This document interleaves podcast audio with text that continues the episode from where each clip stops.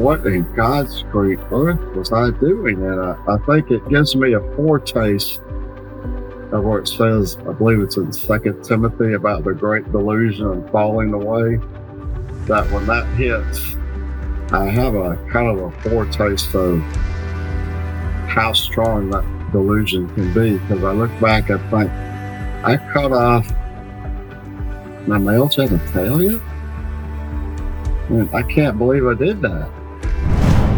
For a, a medical convention, for example, and there's there are leaders talking about the uh, how much money a doctor or a hospital can bring in through these surgeries, and all I mean they are just looking at the numbers, baby, and they and it is it, they are raking in the yeah they're raking in the money through children that are confused, adults who are confused in the medical field, in the pharmaceutical uh, arena, in the mental health arena, who are just making money hand over fist over these um, these poor kids that are confused. And it's a, this this desire to see this massively growing market for the sake of more and more uh, money.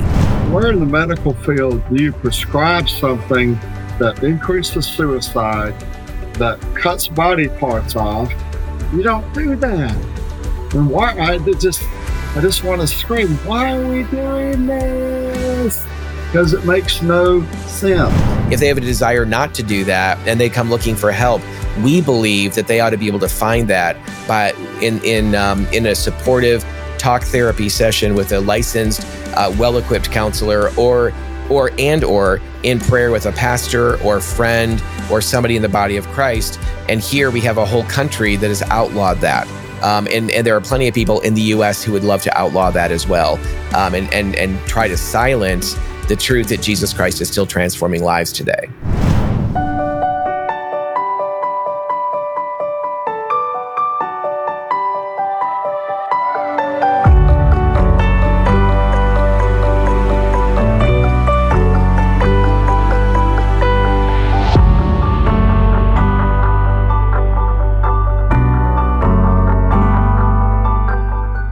I mean, I can't undo the bone that was shaved from my face. I can't undo the bone they took off here, and, and other things like mm-hmm. that. I mean, you can't right. un- un- undo that. And I was well, would you explain fine. a little bit more about that, Ted? As far, I was going to ask, I don't know, like, I don't know much about like um, uh, facial feminization. So you just mentioned, I assumed that there was some shaving of, of bone Uh, in different parts of the face. Are, are there injections or anything that's done as well? Can you just kind of explain a little bit of, of what is done? Lord, this is quite a, you know, it's quite a broad field. Okay. I mean, there are people that literally I know have spent a hundred, uh, I know if you don't fall out of your chair, a hundred to a hundred and fifty thousand trying to make their face look more feminine. Mm. I mean, I'm just going to give you a couple extremes, and I'll tell you what I did. Okay. Sometimes they actually will, you know, cut you from here back, peel your scalp back, your face down, and they literally demolition your forehead and put it back together with metal plates and mesh and stuff like that um, to make it look more feminine. And there's some people that literally have their jaw sawed in half and it pulled back. I mean, those people that do that, that it just messes them up for life. Mm. You know, a rhinoplasty, which is something, you know, everyone has heard of, you know, can do that. Mm-hmm. Uh, me, I was not, I didn't spend near that. Um, some people just, I'll just say naturally have a face that could go either way. Mm-hmm. Mine wasn't. But like I had my, what they call a brow. I had my face cut back and they brought, they ground down my brow bone. Okay. Sewed me back together and did a, what's called a scalp advance, where they pull your hairline forward. I had cheek implants. Um, again, those are multiple ways to do it. Usually they do it from the inside. I didn't have a, a nose job, but some people do. Mm-hmm. I did have bone ground off here and on the corners and a lower facelift. You know, those things like that. Some people have a, you know, eye lift. Um, you know, you could have your upper lip shortened, have a lip mm-hmm. lift. I mean, there's some people that go to the extent they go to yeah. the dentist and they actually have their teeth shaved down so they're narrower. And I mean, the extreme case of those people that, I don't know any, but I've read about it, they even have their legs shortened. Mm-hmm. Mm. I mean, it's just crazy what people do. I mean, when the devil and these delusions get into your mind, it's, I mean, I look back and think, what in God's great earth was mm-hmm. I doing? And I, yep. I think it gives me a foretaste of where it says, I believe it's in Second Timothy, about the great delusion and falling mm-hmm. away, mm-hmm. that when that hits, I have a kind of a foretaste of how strong that delusion can be. Because I sure. look back and think, I cut off my male genitalia? Mm-hmm. I mean, I can't believe I did that. Right. It's just insane. But that that's... Yeah. And then I have another... Another thing is you have your voice cords tightened to give you a higher pitch. Um, Adam's apple shaved, that. that kind of thing too. Yeah, yeah, yep. yeah, all kinds of stuff. I mean, yep. it's just... Okay. Well, and one of the things that crazy. reminds me of actually is there's a gal who's not a believer, uh, who's who's done her story on the internet a few times as a detransitioner. And one of the things that I I remember her talking about in in realizing that trying to transition to become a guy, uh, she did that for a period of time. She was on testosterone and and you know moving mm-hmm. moving in that direction, and uh, uh, had a mastectomy, and um, I think she's had bottom surgery as well, a hysterectomy, and um, and and it's some and finally, what she realized is that after every uh, a- after every movement toward so-called transition, she had this high, this euphoria. When she changed her name it, it, it, to to a guy's name, there was something that was euphoric about that. When people began accepting, uh, basically when she was social uh, transitioning and people were affirming that and agreeing with her, there was something Ooh. about that that was very that was euphoric. And uh, and then when she had her breast removed, there was something about that that was euphoric. When she got on testosterone prior to that, and and the and what she said is finally she realized that with every change, there was this high of euphoria, but then um, the the dysphoria would always come back again. And she finally mm-hmm. realized that she was dealing with, like, the goalpost moved every time. And so she wasn't actually getting better. She was she was achieving something, or it felt like she was achieving something with each with each different thing that she would do. But then it would all come back again. And there was that there was that um, intense desire to do something else. And I when you're describing the and for her, the lights went on at that point. And she's like, wait a minute, this is and she she detransitioned and re-embraced who she who she is as, as a woman, as a girl. And right, right, uh, right. again, not a believer or any of that. But the um, uh, but as you're talking about the uh, you know doing these different, you've had several, I think, different um, uh, facial feminizations. Five, four, yeah, no, two, two, two on my face, bottom and, and top, it. and then the last one was just to remove yep. what I could. Yep. And, and right. And so, but when you're describing, like, the people that are going in for multiple, multiple, multiple uh, facial feminizations, for example, and as they're doing that, and it's now they're going into a dentist to get their teeth, you know, ground and made more narrow because, so there, there's this, this um, obsessive uh, need to try to keep improving and moving further and further toward their ultimate goal, and they're spending massive amounts of money. They're, they're, I think there's so much energy and so much time being, uh, you know, lived out in the short space of of a of a human being's lifetime. So much of it mm-hmm. is being spent on this stuff that's so such a distraction right. from the eternal, and such a distraction from what's really important. And and when I say yes. what's really important, I, I, a person who's dealing with gen, uh, with uh, with real uh, gender dysphoria needs both compassion and and help. But not surgery, yeah, not not going under a scalpel, and and and you know all of that. We need as Christians to be really um, loving and gracious and supportive, not of them moving further and further who God away from who God designed them to be, but helping Correct. them to resolve um, mentally, spiritually, um, at a soul level with with how God created them biologically. So um, I agree, but it's. Um, The other thing that it reminds me of too, Ted, is, and I, I wonder if you have anything to kind of add to this, that I've seen some things on the internet, and I won't mention the hospital at the moment, but where there's some some things on the internet that for a, a medical convention, for example, and there's there are leaders talking about the uh, how much money a doctor or a hospital can bring in through these surgeries, and all I mean yeah. they are just looking at the numbers, baby, and they and it is ching, ching, it, they are ching, raking ching. in the yeah they're raking in the money through children that are confused, adults who are confused. And and when you think about how much money you spent, how much more money so many others are spending, I mean, it's it is just to me a, a disgusting um, uh, uh, field that is preying on under the guise of care and safety. And oh, we really want to support the transgender community. It's like no, and I think there are some who genuinely mean that that are confused. But then there's others in the medical field, in the pharmaceutical uh, arena, in the mental health arena, who are just making money hand over fist over these um, these poor kids that are confused. And it's a, this this desire to see this massively growing market for the sake of more and more um, money.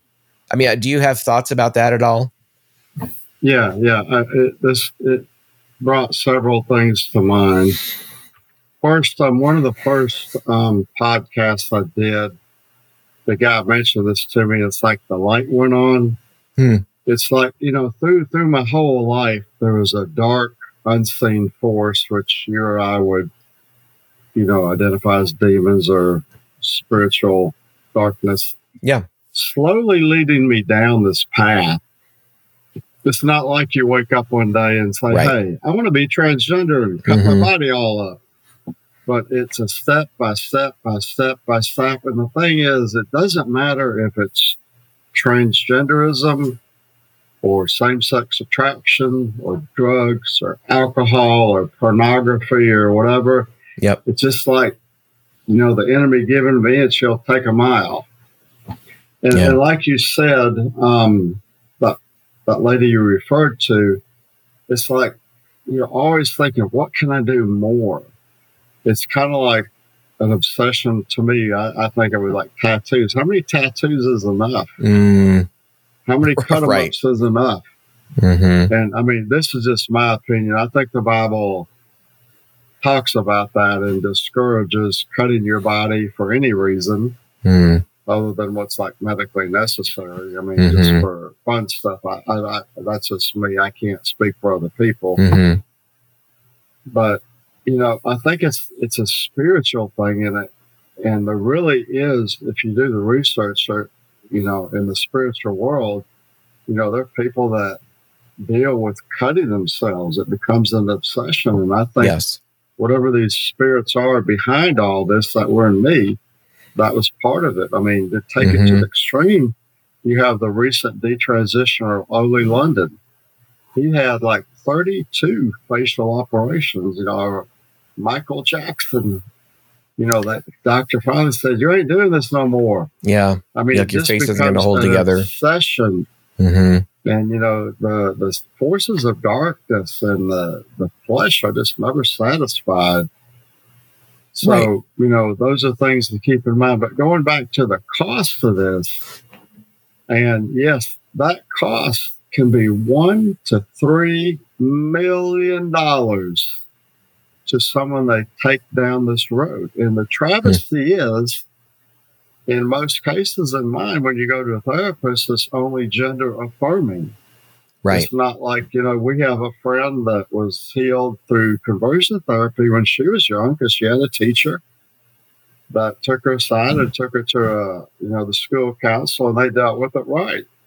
And she's never went down this road, but she was on her way to transitioning. But, you know, conversion therapy and getting effective counseling, you know, can save a lot of people. And another thing, too, is they're pushing this heavily, heavily on those with autism or Asperger's syndrome.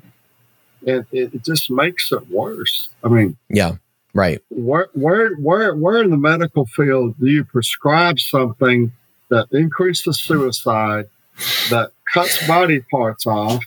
You don't do that, right? And right. Why, I just, I just want to scream. Why are we doing this? Mm-hmm. Yep. because it makes no sense. But like you said, a big motivation. Money. I mean, we could is money, and as we heard in um, B C, you know, we're getting conditioned to this, and the next yes. step on this train is transhumanism. Yeah. Yes, but that's so spiritual dark. Yeah, spiritual darkness. Follow the money.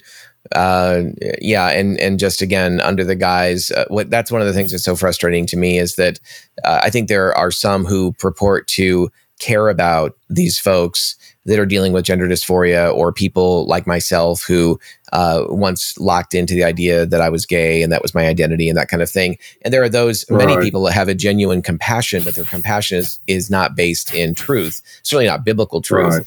And um, but there are others, I think, who are just using uh, the the L G B T Q plus community Uh, to drive an agenda that is um, that has nothing to do with care. So the other thing I want to mention too, there are a couple of things. Um, oh, so when you brought up conversion therapy a minute ago, so I, I and I want to speak to this for those uh, that are listening or watching. Like, I don't use the phrase conversion therapy in a positive way simply because uh, the the entire term of conversion therapy has always been Uh, leveled against um, uh, against believers and and those who uh, believe in, in God's ability to transform lives and that kind of thing. It it's it uh, conversion therapy has always been a negative and pejorative uh, term. The well, truth I, is there I is apologize. That's no no no no no. Right there's nothing. I don't want. Yeah, no, it's you don't have to apologize at all. I think it's great that you brought it up. I'm glad you did because I want to I want to be able to address it. Is that um, Conversion, convert. There is no such thing as conversion therapy. For one thing, there's no therapy. There's, there's no, there, no one goes to school to learn conversion therapy. Uh, no one uh, comes out with a degree in conversion therapy. Nobody uh, uh, adds, uh, you know, adds to their. Uh, to their repertoire of uh, models of therapy, conversion therapy. Uh, the only thing, again, that that term terminology uh, was coined for was to be a negative, uh, der- uh, okay. uh, derisive term toward those of us of faith. And so, when now I understand exactly why you're why you're using it because you're using it in the positive sense.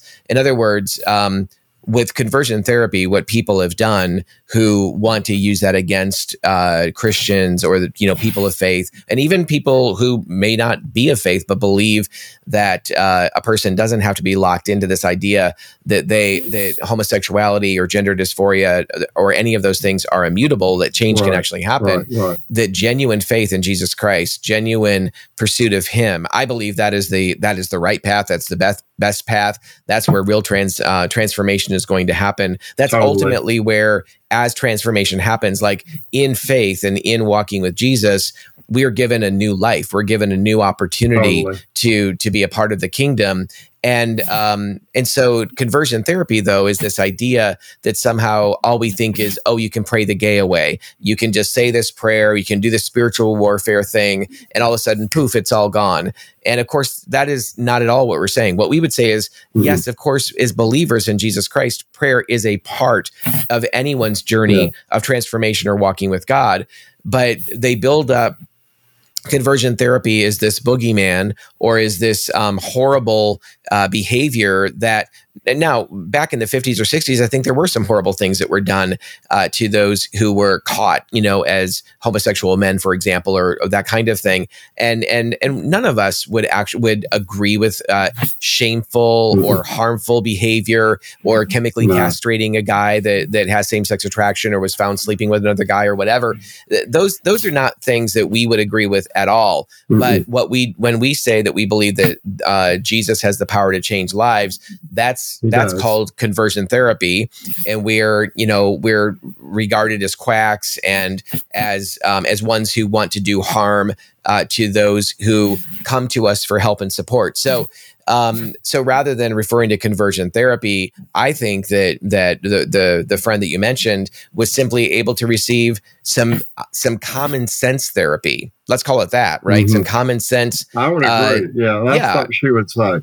Yeah, yeah, exactly. And so, um, uh, but I, and I totally, again, I'm glad that you brought it up that way because I think that many Christians are getting caught up in this idea, oh, there's such a thing as conversion therapy.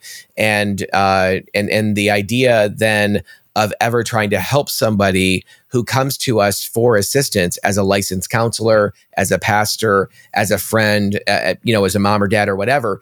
That, like, for example, in Canada, the bill the, up there that was signed into law C four a couple of years ago outlaws anyone, anyone, not just a counselor, pastor, anybody from um, from actually t- participating in any kind of process that will um, help somebody break through same-sex attraction or gender dysphoria. You can push them in that direction.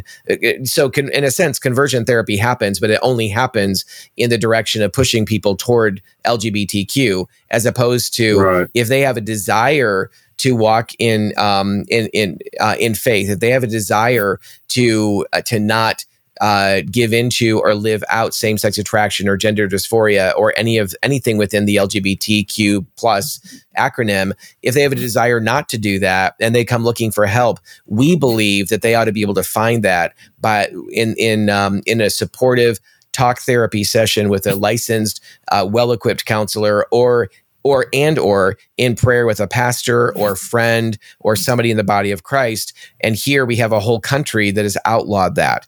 Um, and, and there are plenty of people in the U S who would love to outlaw that as well, um, and, and and try to so, silence the truth that Jesus Christ is still transforming lives today. Yeah, because what you said, you know, that, that's a home run.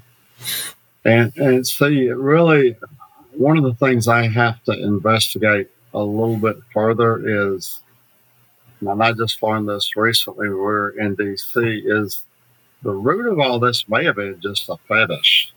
A, mm. you know, arousal from women's clothes for whatever reason.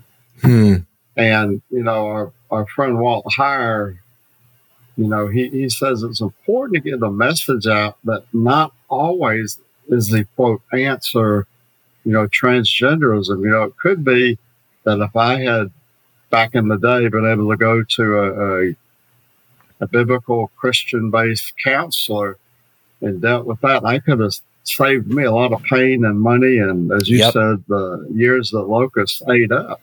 Yep. And right. you know, we, we need to be willing to to deal with that and not just shove everyone, you know, down this crazy conveyor crazy belt. road. But like you said, you mm-hmm. know, part of mine was demonic deliverance, but that was just the first step. Then the mm-hmm. other step is, you know, learning to walk who I am in Jesus. You know, um, Neil yep. Anderson has some great, great courses out there called Freedom in Christ that just are so transformational that, you know, you can find local places that teach that on the internet. Yep. You know, you have a ministry, and there's others that teach the truth that, you know, we, we get our minds screwed up. We believe mm-hmm. a lie. And then once we get back in the Word and see who God made us, you know, you unravel all this mess, and then you have peace and clarity. Yes. You know, as Jesus says, you have a single eye to Him, and, you know, won't say all these temptations go away, but we have the tools in our toolkit to deal with them, because every, I know you tell me the same thing, anytime you go down this road, um, whether it be whatever L G B T, it, the payback is very negative. It's not yep. good. There's nothing good about it. Mm-hmm. So affirming it is not the answer. And, you know, that's one of the things I said on a podcast a week ago, is that it seems like the church, unfortunately, is ill-equipped to deal with this. Mm-hmm. Um, and I, I, I always feel like the Lord wants me to tell people that if you're a family member and you have someone that's in the far country, whether it be this or what you went through or just other stuff, there's three things to keep in mind. Mm. One, pray for them. Yep. Pray for them. And number two, never give up. And the third one is love them like crazy with boundaries. Mm-hmm. You know, I know of one guy that was prayed for forty years before he came back to the Lord. Mm. My family prayed for me twelve years and my mm. friends before I came back to the Lord. Yes. And, you know, my sister didn't know what was going to happen when I came on March fourteenth, twenty twenty-one. I didn't yep. either. You just never know when God's going to, yep. you know, open the door and, and set you free. Yeah. But then you have to keep walking. You can't stop. It's not just a deliverance. And you have to know the Savior and get involved in a good Bible study, a good church, and people that will love you and mentor you, you know. Um, yeah. and keep growing in Christ. And it's a lifelong thing. You know, again, it doesn't matter what I just said, whether, you know, they're a drug addict, pornography, alcoholic, whatever. You never know when God yeah. is going to change their life. And, you know, the the idea of the twelve steps of, you know, being accountable and all that stuff is so important. Um, so, no, that's, you know, that's good. Just kind of the thing I want, want to share with it. But mm-hmm. pushing people down the gender affirming is not wrong. I mean, if I just take off my Christian hat and look at it secularly, as a minimum with these people, we need to do balance. You know, for whatever reason, those people like me that were literally hell-bent on going down this road, and you're not going to stop them. But at the same time, if I had been to a counselor for two years and she had possibly not done just gender affirming, but really digging in and right. finding my fetishes and dealing with that, if that was really what it was, you know, I might be saving myself a lot of pain and agony. Yeah, and, if you, you know, could explore, to- if you could actually explore the idea earlier on of options and and what right. the power of God can do, and um, you know, they, I, I instead of being now in a situation that we're in these days, where the only option. More and more, the only option that is being pushed, and and now, you know, there's legislation trying to back this up and encroaching further right. and further on on both our rights of of free speech and freedom of religion and those kinds of things. Um, and and if all all you hear is a positive message on going down this this uh, so-called road of transition, and it's celebrated, it's glorious, it's wonderful, and anybody that disagrees is, you know, prudish and and cruel and hateful. You know, when that kind of messaging is out there, it's understandable why so many young people and even older uh, uh, adults are are feeling like, no, this is my this is really my only choice.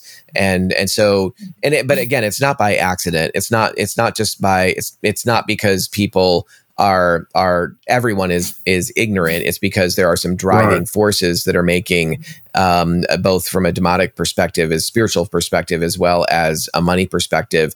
Uh, there's oh, an yeah. advantage to getting more and more people on this conveyor belt. So I don't want to keep beating that dead horse, but. The other thing I want to mention is um, just, you know, I, ironically a little bit, you brought up uh, Neil Anderson, love his work.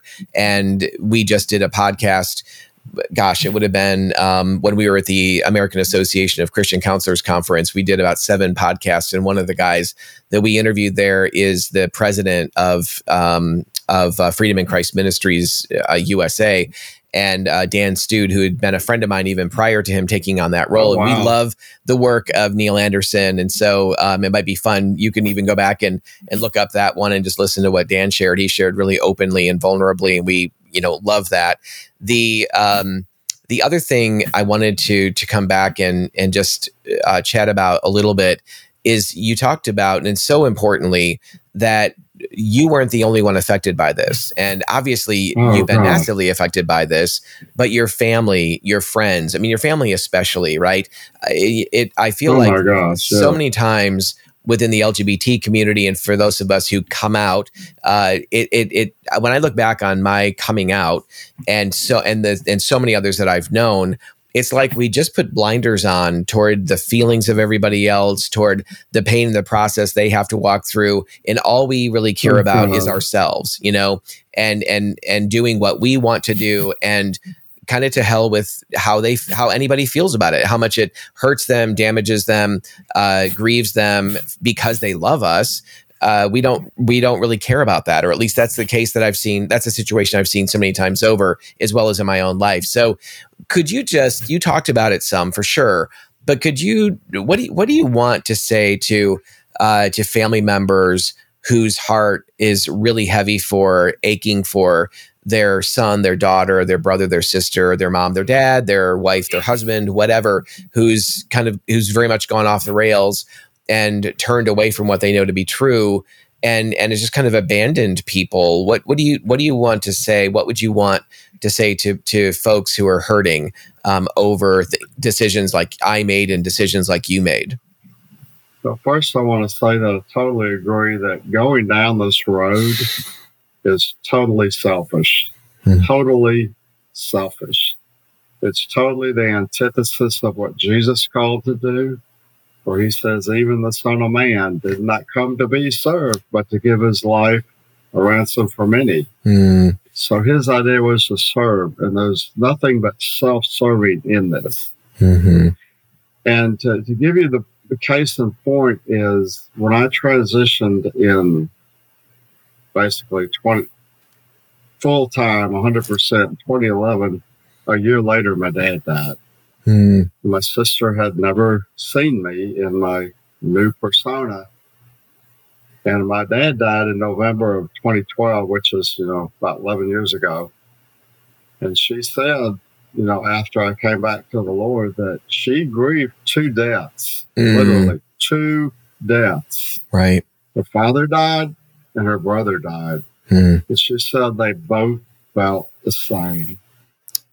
Wow. So the point I'm making is that we feel our pain, but as you know, John Donne says, a man is not an island unto himself. And we forget we're connected.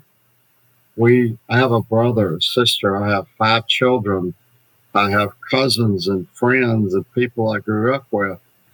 And it just devastated them, mm. you know. But of course, like you said, the only thing I could think of was making Ted, Teresa, and me being happy um, because I was under the delusion that, you know, oh, do you want a, a, a live daughter?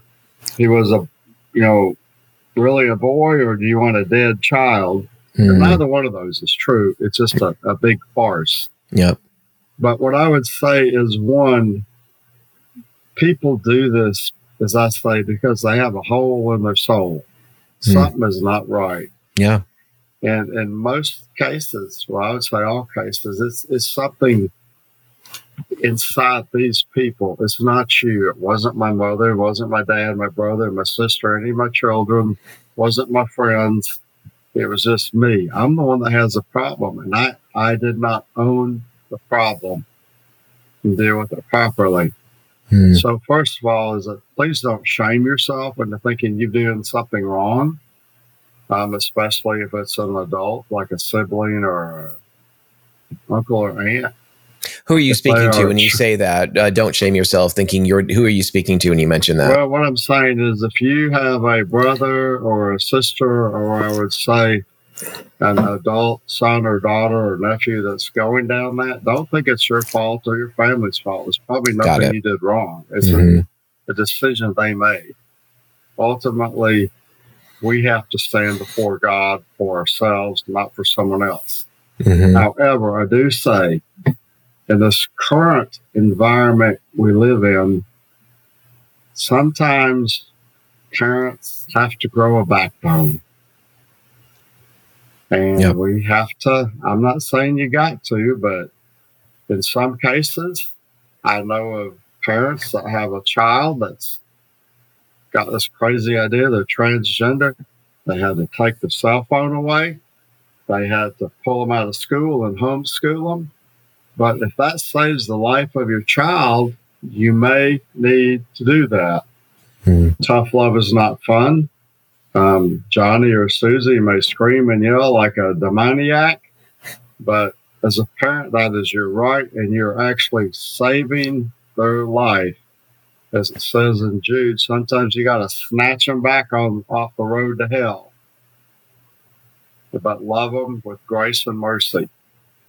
So, you know, that's kind of the, the idea I would say. But again, you know, if it's an adult that's doing this, like I was at age fifty, mm-hmm. like I said earlier, pray, never give up, love them like crazy. Yep. That doesn't mean you affirm with boundaries. That doesn't mean you call them, like my brother and sister called me Ted, not my yep. fake name Teresa. Mm-hmm. You know, I don't embracing a lie just makes it worse. Don't do mm-hmm. that. Mm-hmm. Um, I'll just say there have been people in the same-sex relationship that wanted to come spend the night at my house. I said, that's fine, but you spend it in two different bedrooms. I don't right. recognize this person as your other than as your friend. Mm-hmm. And, you know, there may be boundaries. My sister and brother, I quit get invited to family functions. So, I mean, the big thing is, is to poke them in the eye. And, you know, the proverbial, you're going to hell. Right, right. It's probably not really effective. No, no. Um, it may be can, effective in pushing them in the opposite direction, but yeah. Well, that's what I'm saying. At the same time, you can, you know, kind of give them the same message. It's like, I don't agree with you. I don't think that behavior is biblical. But, you know, yelling and screaming at them right. is probably not going to, you know, as I say, you, you catch more flies with sugar than you do with vinegar. Yeah. You know, yep. but it doesn't mean a pansy love and, you know, agreeing with them. And, you know, one of the hardest things this younger generation has to figure out, and I had to explain this to my granddaughter, you can love someone and not agree with them. Yes. An example I yes. used to her is when I was growing up, this was in the sixties, seventies, you know, everybody smoked. You know, all, I mean, just about every adult smoked, you know, on mm-hmm. T V. You know, my doctor recommends Lucky Strike cigarettes. Right. But I hated it. I hated the smell of smoke, and do to this day, never smoked because they cured me of it before it ever got to me. Mm-hmm. But, you know, I asked my granddaughter, do you think I hated my parents because I smoked? No, I loved them. I loved them like crazy. And, you know, it's the same thing, whether it's, you know, L G B T Q, whatever it may be, mm-hmm. you can love the person but disagree with what they're doing. It doesn't mean you don't love them. Right. And that's just right. an important thing, especially the younger generation doesn't understand. But those are, did I kind of hit on what you're... Yeah, no, I mean, that, right. Yeah, I, yeah. I think what you're sharing, I mean, I just think you're you're sharing out of your own experience and out of right. others that you've known, and and your story is so important because you've been there. I mean, you you've you've gone through the the full quote unquote transition.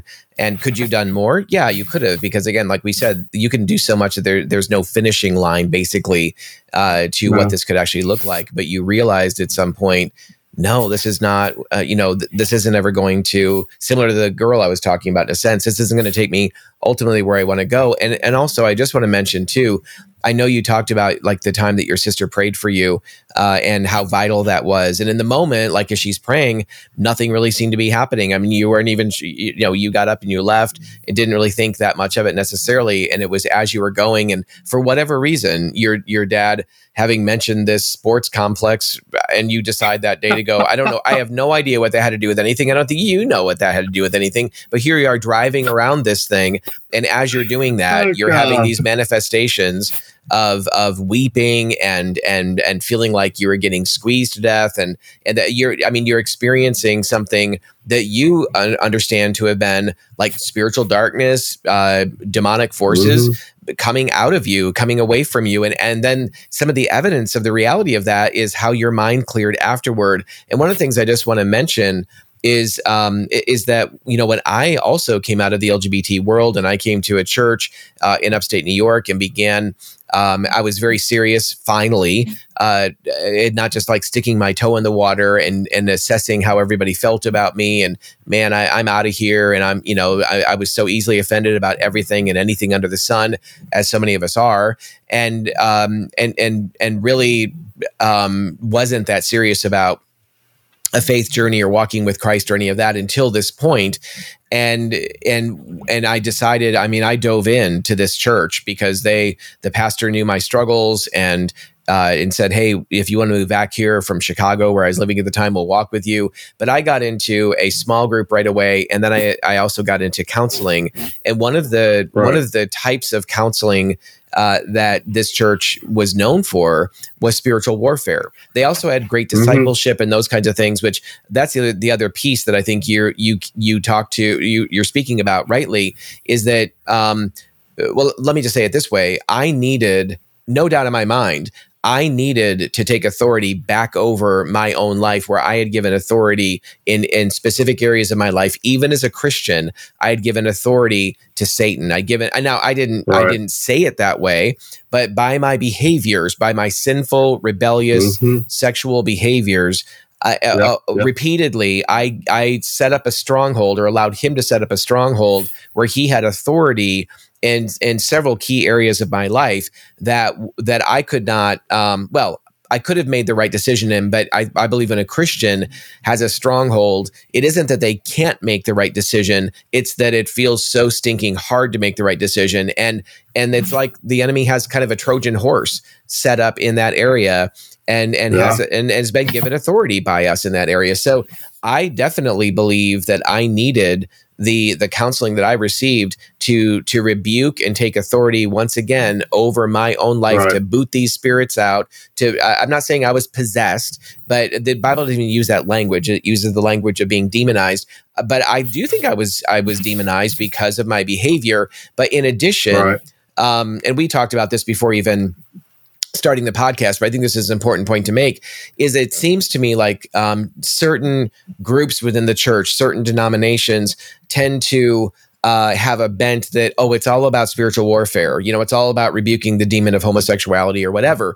And and honestly, when I hear that, my eyes kind of roll, not because I don't believe that there's demonic forces at work in all kinds of areas of sexual sin and otherwise. I do, but it's because that's not the only issue. There's There are those demonic strongholds that need to be broken in our lives, as you also Definitely. described and experienced with your sister and afterward, and I experienced too. But then there's also this process of discipleship, like getting into the Word, totally. walking yes. with others, yeah. beginning yeah. to grow, yes. beginning yeah. to mature, continuing that uh, that process of maturation over the long haul. And part of that um, also, I would say, in addition to spiritual warfare and discipleship, I think that one of the things that uh, I didn't learn or wasn't exposed to until much later in life, until like I was thirty-eight, thirty-nine years of age, is also um, the reality that most of us are carrying, frankly, I think all of us are carrying around wounds, uh, emotional, mm-hmm. soul level wounds that we've had no, unless the church has taught us,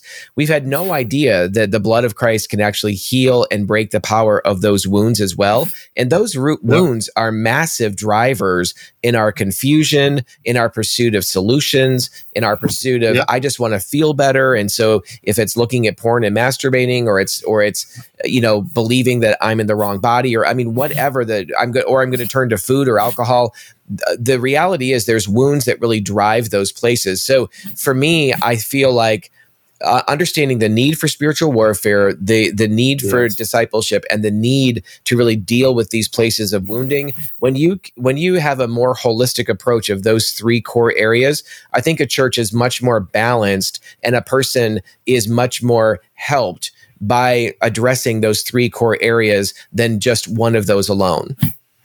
No, I totally agree. And, you know, you couldn't say it, you know, better than than myself. And I, I agree, you know, and I won't necessarily say that elegantly, but, you know, I, yep. you know, I, I guess another thing I I would say is that, um, that, you know, when you, when people are, have a, a very dramatic encounter with God, that it, or darkness, or a, a life-changing event, that that trauma, you know, it can be a good trauma or a bad trauma. Hmm. It's just like recently, I just, it's like the Lord said, or gave me the idea, or whatever, however you want to say it, mm-hmm. that, you know, when we come to these critical junctures, you know, it, it's our response. You know, do we embrace God? Yes. Do we embrace sin? Yes. And when I had these feelings, I didn't know it. I mean, I wish I would have known half, a tenth of what I know now. Yep. And, you know, but th- praise God nowadays that if I felt this way now, there's ministry like yours and other people that are out there to help people. Whereas, you know, fifty years ago, there was nothing. Right. There was nothing. Yeah, when I was wrestling, I didn't, there was nothing. Yeah, yep. because it just leads me to say one thing. I, I, yeah. I don't want to leave this out. It's so critical for parents to teach their children the truth. Yes. Male, female, and all this other stuff is hogwash. Mm-hmm. It's important for a church to do that. Yep. Yep. And we don't hear it. It's important for a church to address this. Yep. I mean, there's a, there's a glory being made in the image of God as male or female. There's a glory, there's a there's a joy, yes. there's purpose in, in those understandings. And we need to pour that into our children so that when they are exposed to these other uh, lies, frankly, uh, they mm-hmm. have something within them that's like, wait a minute, that doesn't, uh, no, I know, I know that my body and my person as a boy or a girl has real meaning uh, and it's not yeah. incidental. Yeah, I mean, we could go on forever. And, you know, I guess I just say that if any pastors are, are listening to this, um, this needs to be addressed. Yep. Because in the near future, there's going to be a big backwash of people coming out of this experiment. Right. Right. And churches are ill-equipped. Um, just a yep. few thoughts that come to my mind is, you know, if Johnny comes to church in a dress, don't poke him in the eye. Hmm. You know, I love that church in Texas that says, come as you are, but don't stay that way. Hmm. You know, we need to walk along with these people that are really seeking, mm-hmm. you know, like you said, to embrace them and not in affirming it, but I mean, right. as right. far as, you know, working with them, talking to them, being willing to say, hey, we offer this, you know, if you're interested. And well, building know, a relationship to the, start with, right? Right. And then, yep. you know, dealing with the change, you know, mm-hmm. if they come to Christ, you know, some people like me, it's immediate. Other people, it's, it's like my friend Billy, it took him like two years. Mm-hmm. You know, God told him one day that I finally got some clay. He was seeking God, and he was in the church for over a year till he finally went back to what I call original. Mm. But, you know, we need to be ready and willing, mm-hmm. you know, to do that. And the, the key thing is this, the gospel, the power of the gospel. Yep. Right. You know, Christ died for sin once for all, the just for the mm-hmm. unjust, in order that he might bring us to God. Mm. Believing the gospel, not just believing, but repenting, which means turning away. Yes. You know, instead of walking towards being transgender, walk back towards who God created us, or yeah. whatever it may be. Yep, that's true. And, well, you know, Ted, one of the things I wanted to, um, and if there's a final thought there you want to throw in, by all means do that. But I, I don't want to end the podcast until Uh, we have a chance, or until you have a chance, to maybe share a little bit about your heart of wanting to be a resource to the church on these yes. very topics. You know, so I, I believe that you'd be more than willing to do some some video, you know, conversations or some some Q and A with uh, with pastoral leadership teams. So our ministry exists primarily to equip the church and to equip pastors and leaders, not so much to work with individuals who are struggling. I mean, we we point people in the direction of other ministries that do that, and we love uh, we we love to to help individuals. But what we feel like we can help individual strugglers far more if we're helping the church become a safe and transformational environment right, right. and give them the tools to work. And again, it's not just about L G B T Q, it's about heterosexual sexual brokenness as well. So, but for you, what, how would you like to, uh, to serve the church or help pastors or Christian leaders, or uh, how, how, um, what's on your heart, uh, for, for how you'd like to, uh, the Lord to, to kind of, you know, utilize you in the story that he's brought you, uh, through and, and, and out of? Yeah. Right now that's still kind of de- developing. Okay. But, you know, I think we as Christians, a lot of times we don't take advantage of our citizenship. Hmm. Good way um, of saying it. And that's a very important thing. And a lot of people say, well, just whatever the government says, I'll, I'll obey. But, you know, I, I think about the Apostle Paul. Um, he appealed to Caesar. He mm. used his rights as a citizen.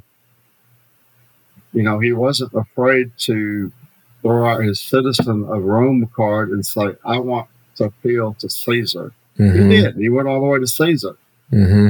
So while I was writing that, I said, this is not just church. It's like myself and others. I've testified in the state of Florida mm-hmm. for help not harm bills. I have been part of legal cases, you know, to over to get this medical conversion, tra- you know, medical treatment affirming transgenderism, you know, thrown out of states. I went to um, Louisiana, and, you know, if we have more time, I could share that, you know, that law was passed. Um, and I, you know. Protecting children, basically, isn't it? Yeah. Without getting, yeah, yep, right. I mean, it's important to do that, to, uh, you know, use my story yes. in state legislators. Yep. Locally, I belong to a group and we're fighting the perversion of public libraries. Mm-hmm. We can't sit back anymore, Gary. It, it's getting too late. If if we don't get off our our fannies and get really busy with yeah. the, while we have opportunity to yes. do these things, it's going to be too late. Right. We'll be another Germany, another Russia. Mm-hmm. And w- pastors, if you hear this, you can't stand back in your church and just preach. You got to get out there and assert your citizenship duties, or yeah. whatever that may be. A library, a state legislator. I mean, Gary and I went to school D C board, and I talked mm-hmm. to my my senators and my congressmen. I mean, yep. we've got to be as loud as our enemy and more loud. Um, yep. So, with love and compassion, my, but putting it out there, right? Well, using our citizenship card, yeah. which we have a right as Americans to do. Sure. Absolutely. Absolutely. So that's a big part of my heart. Another part of my heart is this, you know, I spoke, spoke at some conferences, and I have um, upcoming with my sister to share in a church. Um, you may have heard about it about two and a half weeks ago. A pastor in um, Smith Station, Alabama, took his life. Mm. Um, because he was a closet cross-dresser. There was a lot more to it than that. But yeah.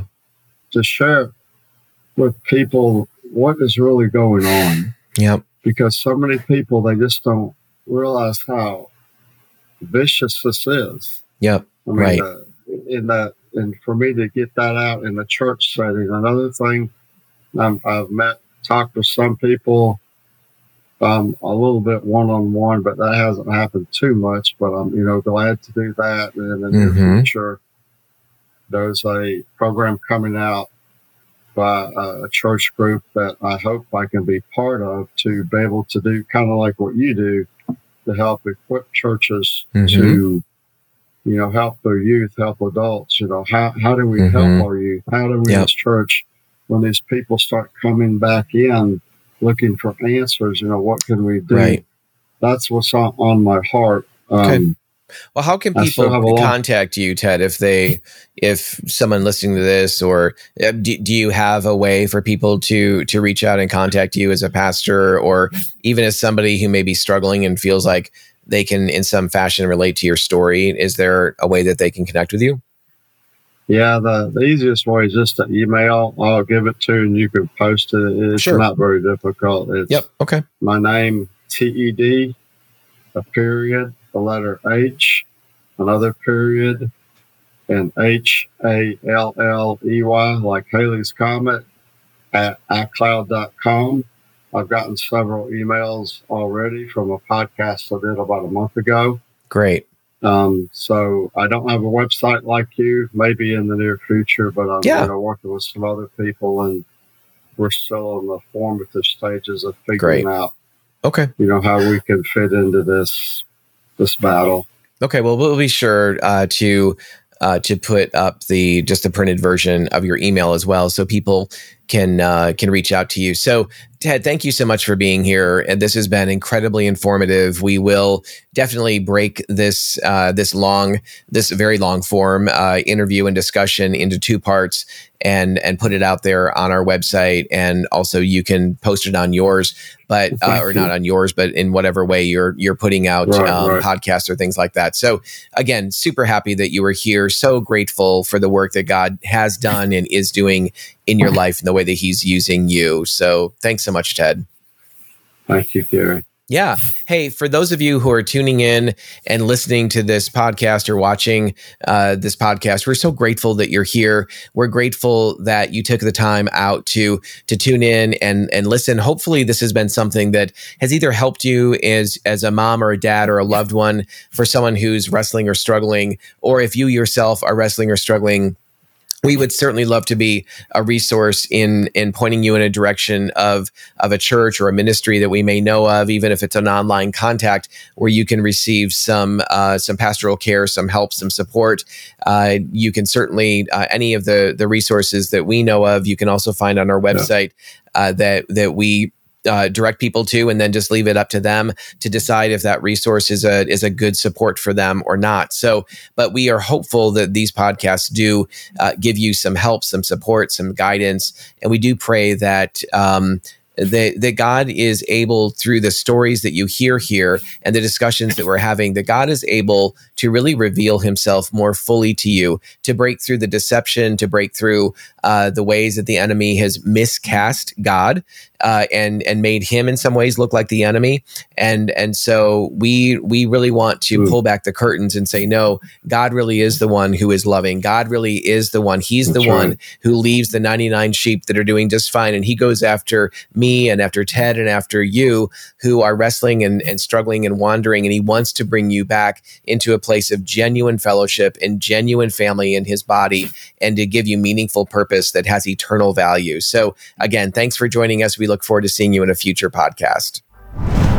Thank you so much for joining us for this Love and Truth Network podcast. To listen to or watch future episodes, please check us out at loveandtruthnetwork.com forward slash podcast. Also, you can subscribe to Apple Podcasts, Spotify, and Google Podcasts, and we look forward to seeing you in a future episode.